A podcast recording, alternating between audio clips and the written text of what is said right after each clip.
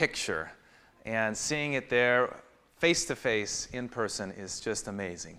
I wasn't able to do the whole trail, but I hope to do the whole thing at another time. But I remember one day we were hiking along. I like to get out uh, ahead of the group just, be, just because I, didn't, I don't like to sit in camp putting my stuff away. I like to get it packed away quickly and get on the trail, and then I can take breaks whenever I want to and just have some time praying and talking to God and enjoying the scenery, the nature. Awesome experience. So, we're out hiking along one day, and we get to a place called Thousand Island Lake. When you get home, look it up on Google. There are some amazing pictures. Thousand Island Lake. So, we get there, and there's a hiker, a young lady, who seems to be a little frazzled. She seems to be nervous. She's upset. We start talking to her, and we say, Hey, what's going on? Are you okay? Are you doing all right? She said, Well, I'm hiking with some friends, and I'm the slow hiker in the group, so I set out a couple hours before my friends in the morning. And we made an agreement. We said, Wherever I stop, you guys will stop with me at the end of the day. So just keep hiking until you get to me. The only problem was on this particular day, she was hiking along and hiked down the wrong trail. Not just a couple hundred feet, but a couple of miles down trail until she finally meets somebody who helps her realize that she took a left hand turn when she was supposed to go straight. And so now she's gone four miles or so out of her way, and she knows by this time her friends have passed by that intersection. And they're just going to keep on hiking and hiking and hiking until they find her, but they're not going to find her. And so, as you can imagine, she was just all in a in a quite a state. And we said to her, Well, go ahead and hike with us.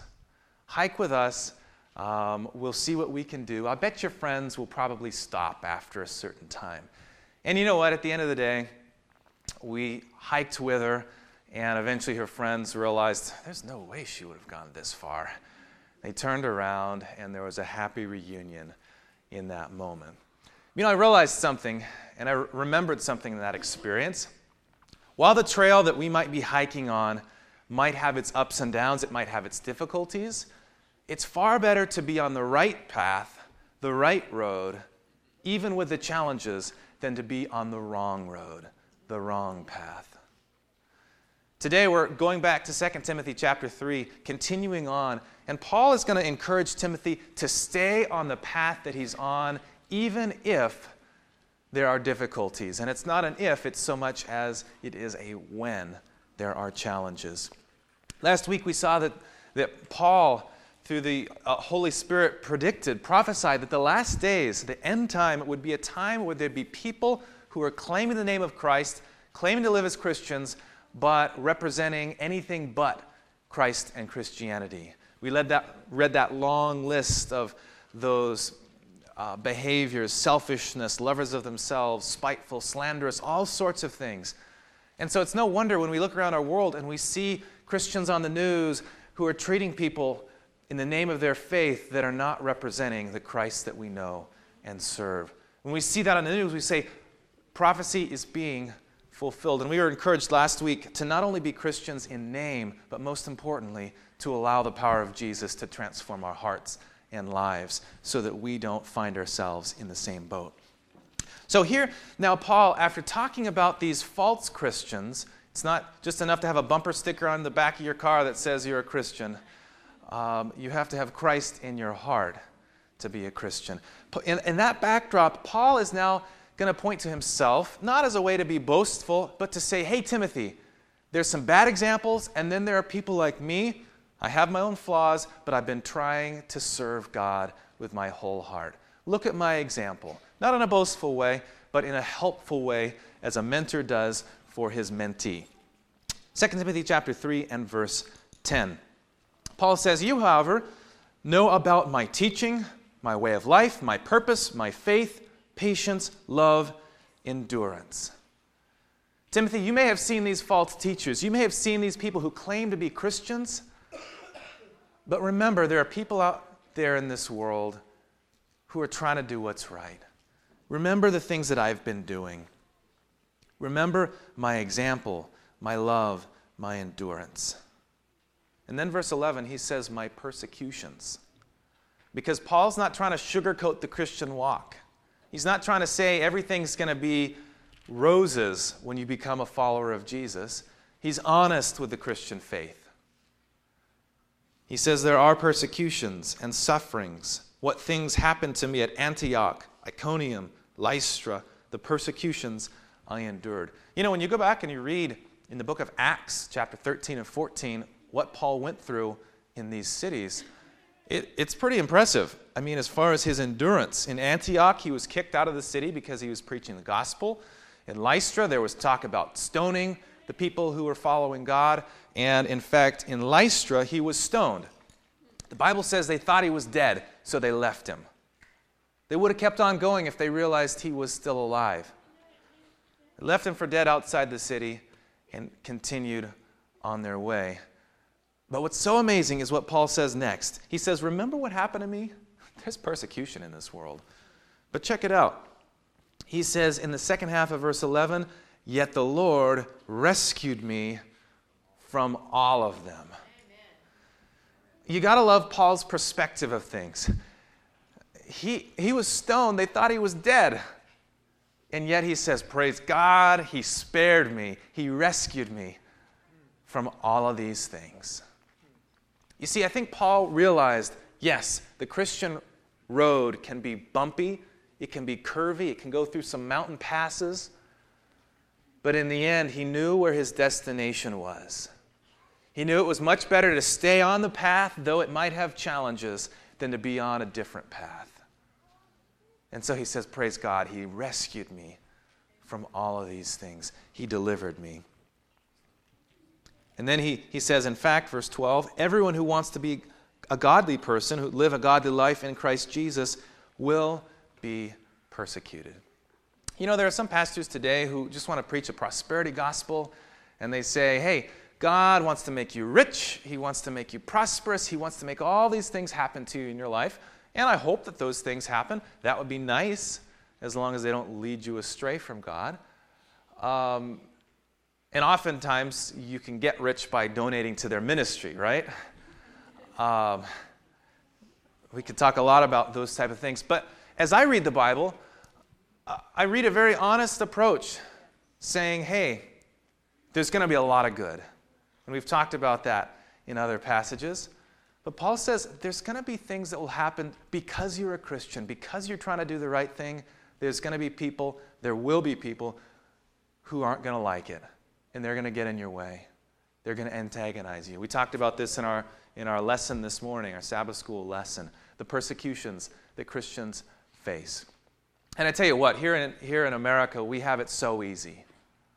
We have it so, so easy where all, our brothers and sisters around the world are suffering and being killed for the name of Christ. About as bad as it gets for us here is we might lose a job because of our religious convictions, which is a, which is a very difficult thing. Uh, or we might have some people who don't understand what we're doing and might disagree with us. Uh, but in other places in the world, people don't have it so easy. But Paul says you should expect these things. Expect it and plan on it. But just know the end of the road ends in a much better destination.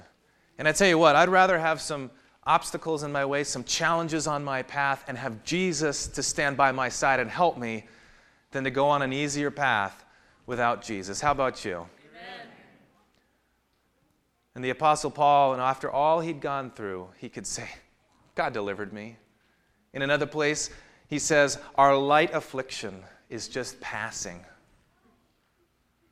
Almost being stoned to death. And he says, ah, it, was, it was a light affliction. No big deal. Just a flesh wound.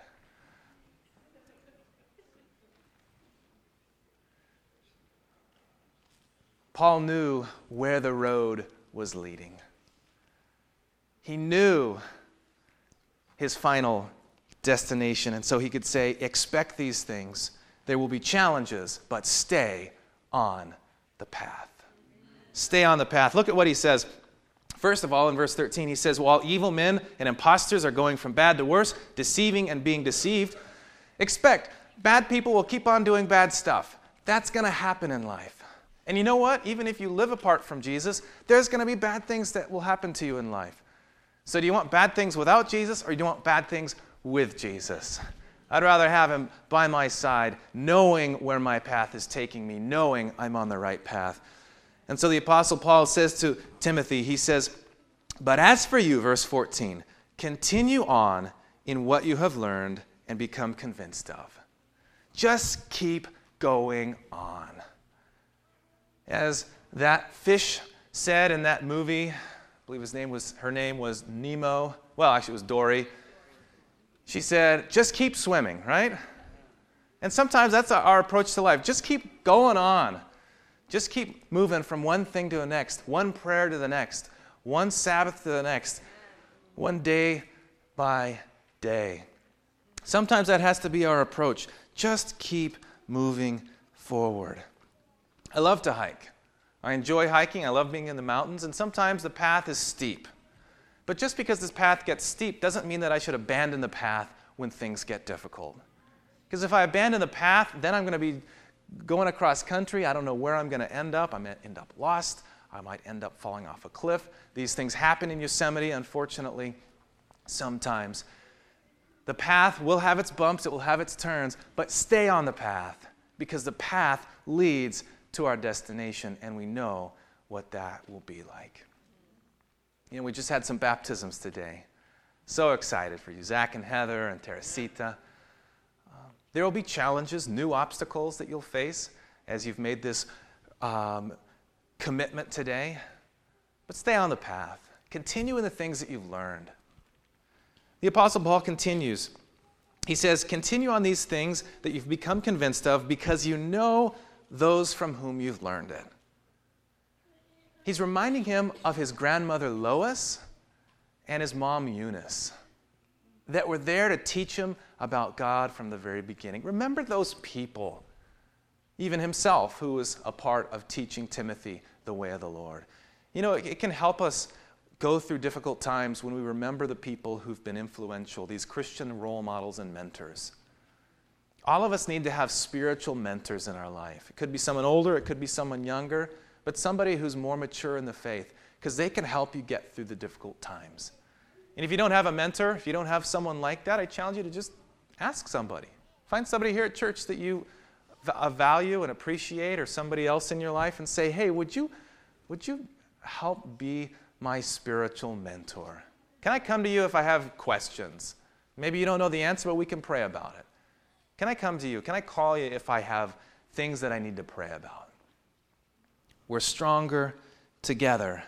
Remember the people who have taught you these things. Verse 15, and how from infancy you've known the Holy Scriptures, which are able to make you wise for salvation through faith in Christ Jesus.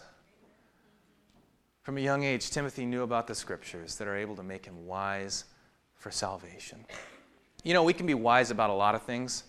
We can be wise about sports. We can be wise about what's going on in the news, about what's going on in our culture. We can be wise about cars. We can be wise about a lot of different things.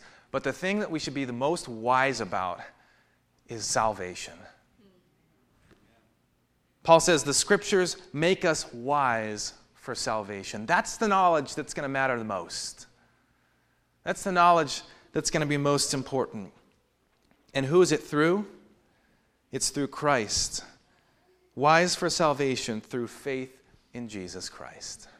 None of it happens through our own knowledge. You can memorize the Bible from Genesis to Revelation and still be lost if you don't encounter and accept Jesus into your life. I heard a story about a man who was put in prison. This was years ago. He was put in this dungeon, asked for a Bible. A Bible was given to him. He spent his life sentence in this cell. And when he died, they took his body out and they looked on the wall of his prison. And on the wall, he'd been doing some writing based on his Bible reading. And on the wall, he wrote things like the middle verse in the Bible is this verse. The middle letter of the Bible is this letter, the middle word of the Bible. And it was just a whole bunch of random trivia. He had a lot of time to do all that stuff, but if he didn't encounter Jesus and didn't accept Jesus into his life, then all of his time reading the Bible was useless. We learn about things in the Bible because they teach us more about the one who has saved us, who is saving us, and who will save us. That's the point. That's the point. So Paul points Timothy as he's encouraging him to stay on the road, to stay on the path. He points him back to the scriptures. He points him back to the people who've been meaningful in his life. Points him back to the things that he's learned. And then Paul gives us some more information. He teaches us more about what the importance of the Bible is. Verse 16 and 17. He says, All scripture is God breathed and is useful for teaching, rebuking, correcting, and for training in righteousness, so that the man or the woman of God may be thoroughly equipped for every good work. I remember having a Bible study with some people one time, kind of a group study, and somebody was saying, Ah, you don't need this part of the Bible. And I said, Well, hey, wait, hold on a second. Second Timothy 3, verse 16 says, All scripture is given by inspiration of God is profitable for such and such. And he said, So says Timothy. And I said, Well, it's actually written by Paul, uh, the book of Second Timothy. Uh, and it's unfortunate. Sometimes we have this view that uh, maybe just the New Testament that's important, or there's some parts of the Bible that aren't useful, and so forth. Paul says, uh uh-uh, uh all of it is useful. Amen. And by the way, he was writing the New Testament at that time, so he's primarily thinking and, and experiencing the scriptures of the Old Testament. The New Testament is founded on the Old Testament. Jesus loved the Old Testament. You wouldn't throw away your, your, the love notes that your wife sent to you before you got married, would you? Well, that was before we were married. And now that we're married, that's the only stuff that really matters, right? David, don't do it. Keep those. Uh, yeah, so the Old Testament points us forward to Jesus, and the New Testament points us to Jesus, back to Jesus. Uh, we wouldn't be able to understand a lot of the things in the New Testament if it weren't for the Old. Some people say, oh, the Bible has been translated so many times, it's been changed, you can't depend on it, you can't rely on it.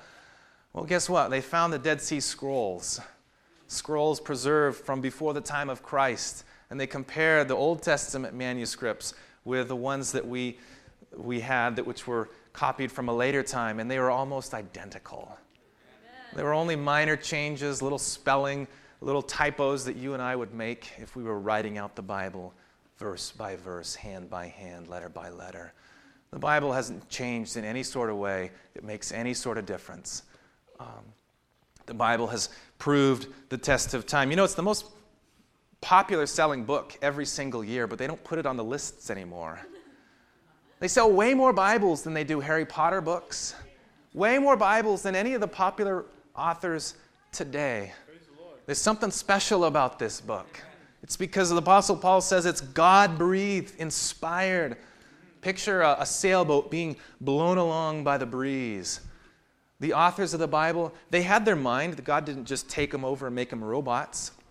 They had their humanity involved, but it was like they were being carried along by the Holy Spirit, writing down words in the Old Testament and in the New Testament that are useful written over a period of 1,600 years, three different continents, 40 different authors at least, and yet the Bible is so harmonious.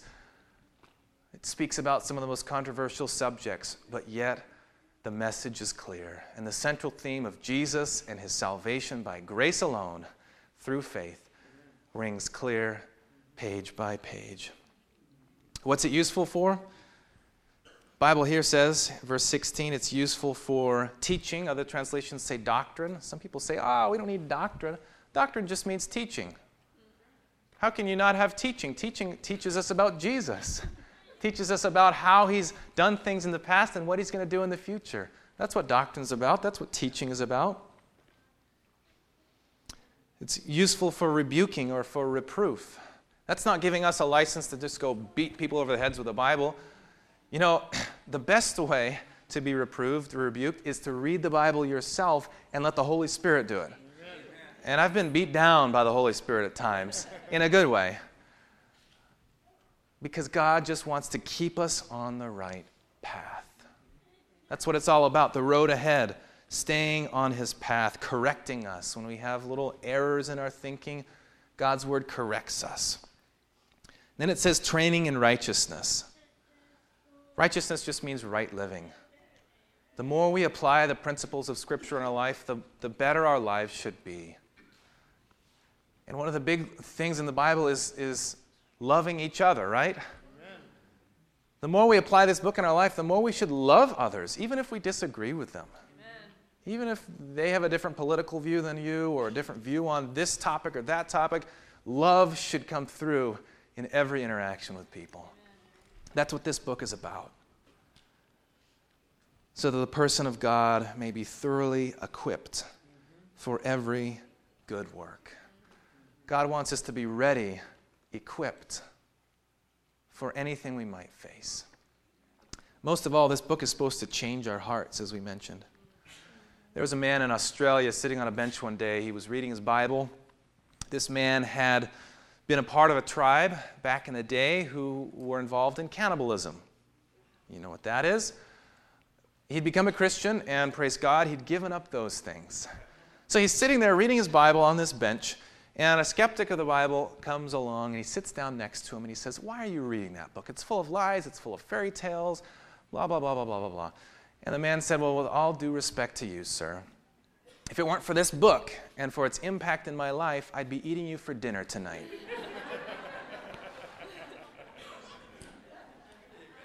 and this is true, right? These type of things happen. People's lives are changed. Has your life been changed? I find that I don't just need to read once in my life, I need changing every single day. Because while I'm secure in my salvation, Jesus wants to make me into a better person. He wants me to be a better minister for Him day by day, nicer to my wife, nicer to the people I interact with. So I need daily doses of God's Word in my life. It helps keep me on the right path. Like a map or a GPS for a hiker or for a driver, the Bible helps keep us on the right path. Paul says, continue in the things that you've learned. Remember the people who've been influential. Remember the things you've been convinced of. And remember the scriptures that are able to change your life and make you more like God. The year was 1939. The place was Nazi Germany. Pastor Franz Hasel was drafted at the age of 40 into Hitler's army. Now, he had a couple problems. Problem number one, he didn't want to kill anybody. Uh, problem number two, he certainly didn't believe in what Hitler was doing. He also had his religious convictions that he wanted to keep. So he joins this unit, Unit 699. They were part of the front team that would go in at, at advance of the main army and would build bridges across rivers because uh, the enemies were blowing up bridges. They would go in and build bridges, sometimes behind enemy lines. Massive casualties in his unit. In fact, uh, of the 1,200 or so people who started, only seven survived from his unit. He was one of them in the end wrote a book you can read about it called A Thousand Shall Fall, written by his granddaughter. They tell, they tell the story about one day towards the end of the war when Pastor Hasel was asked by his commanding officer to come have a, have a talk with him. He went into the makeshift office, sat down there in the chair, and his commander said, Hasel, is Germany going to win the war? And he thought, and he said, Is this an official or unofficial conversation? And the officer said, Unofficial. He took his hat off. That was the unwritten signal that they could talk freely and openly.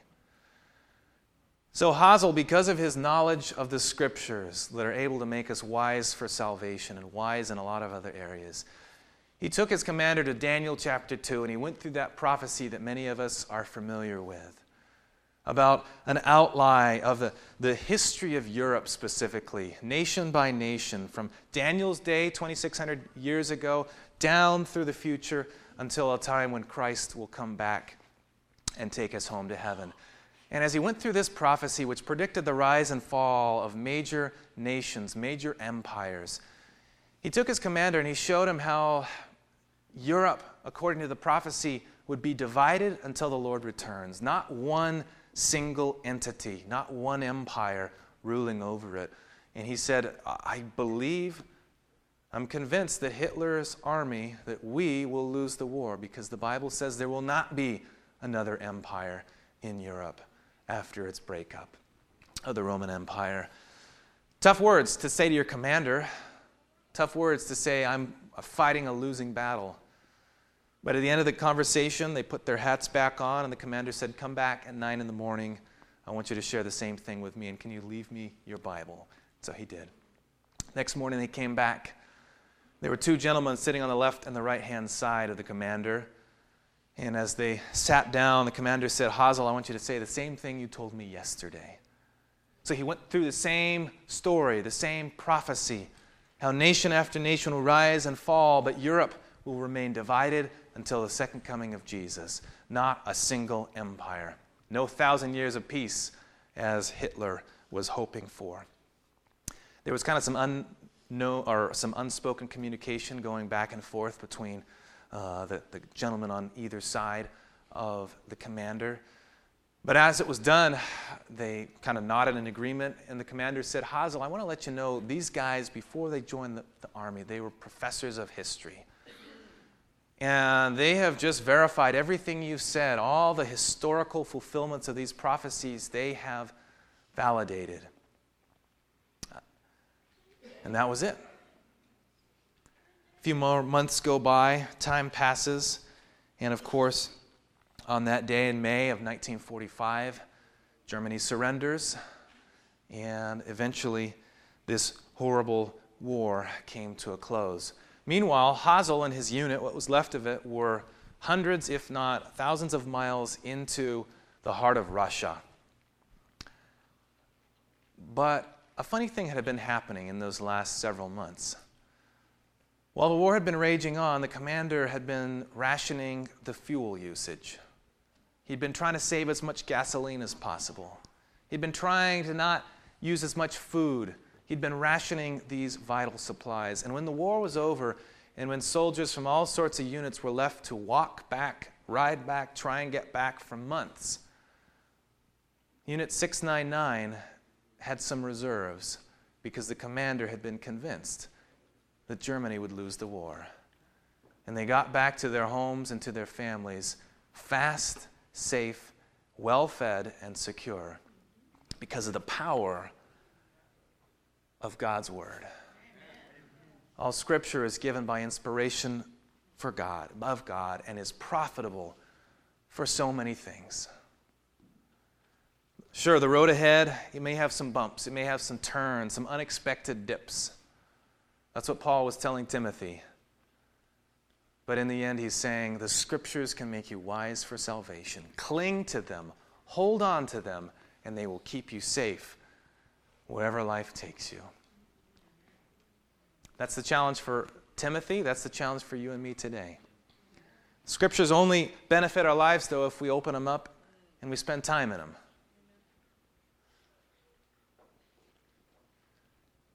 So, what are you going to do with the Bible that you have?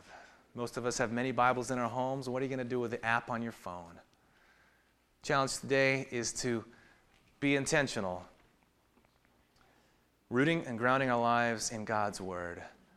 When the challenges come, clinging to them, calling out to people, brothers and sisters in the church, saying, Hey, pray with me. I'm facing a challenge. The road is rocky right now, but I want to get through it. I want to get to the finish line. I want to see Jesus someday soon. Is that your desire?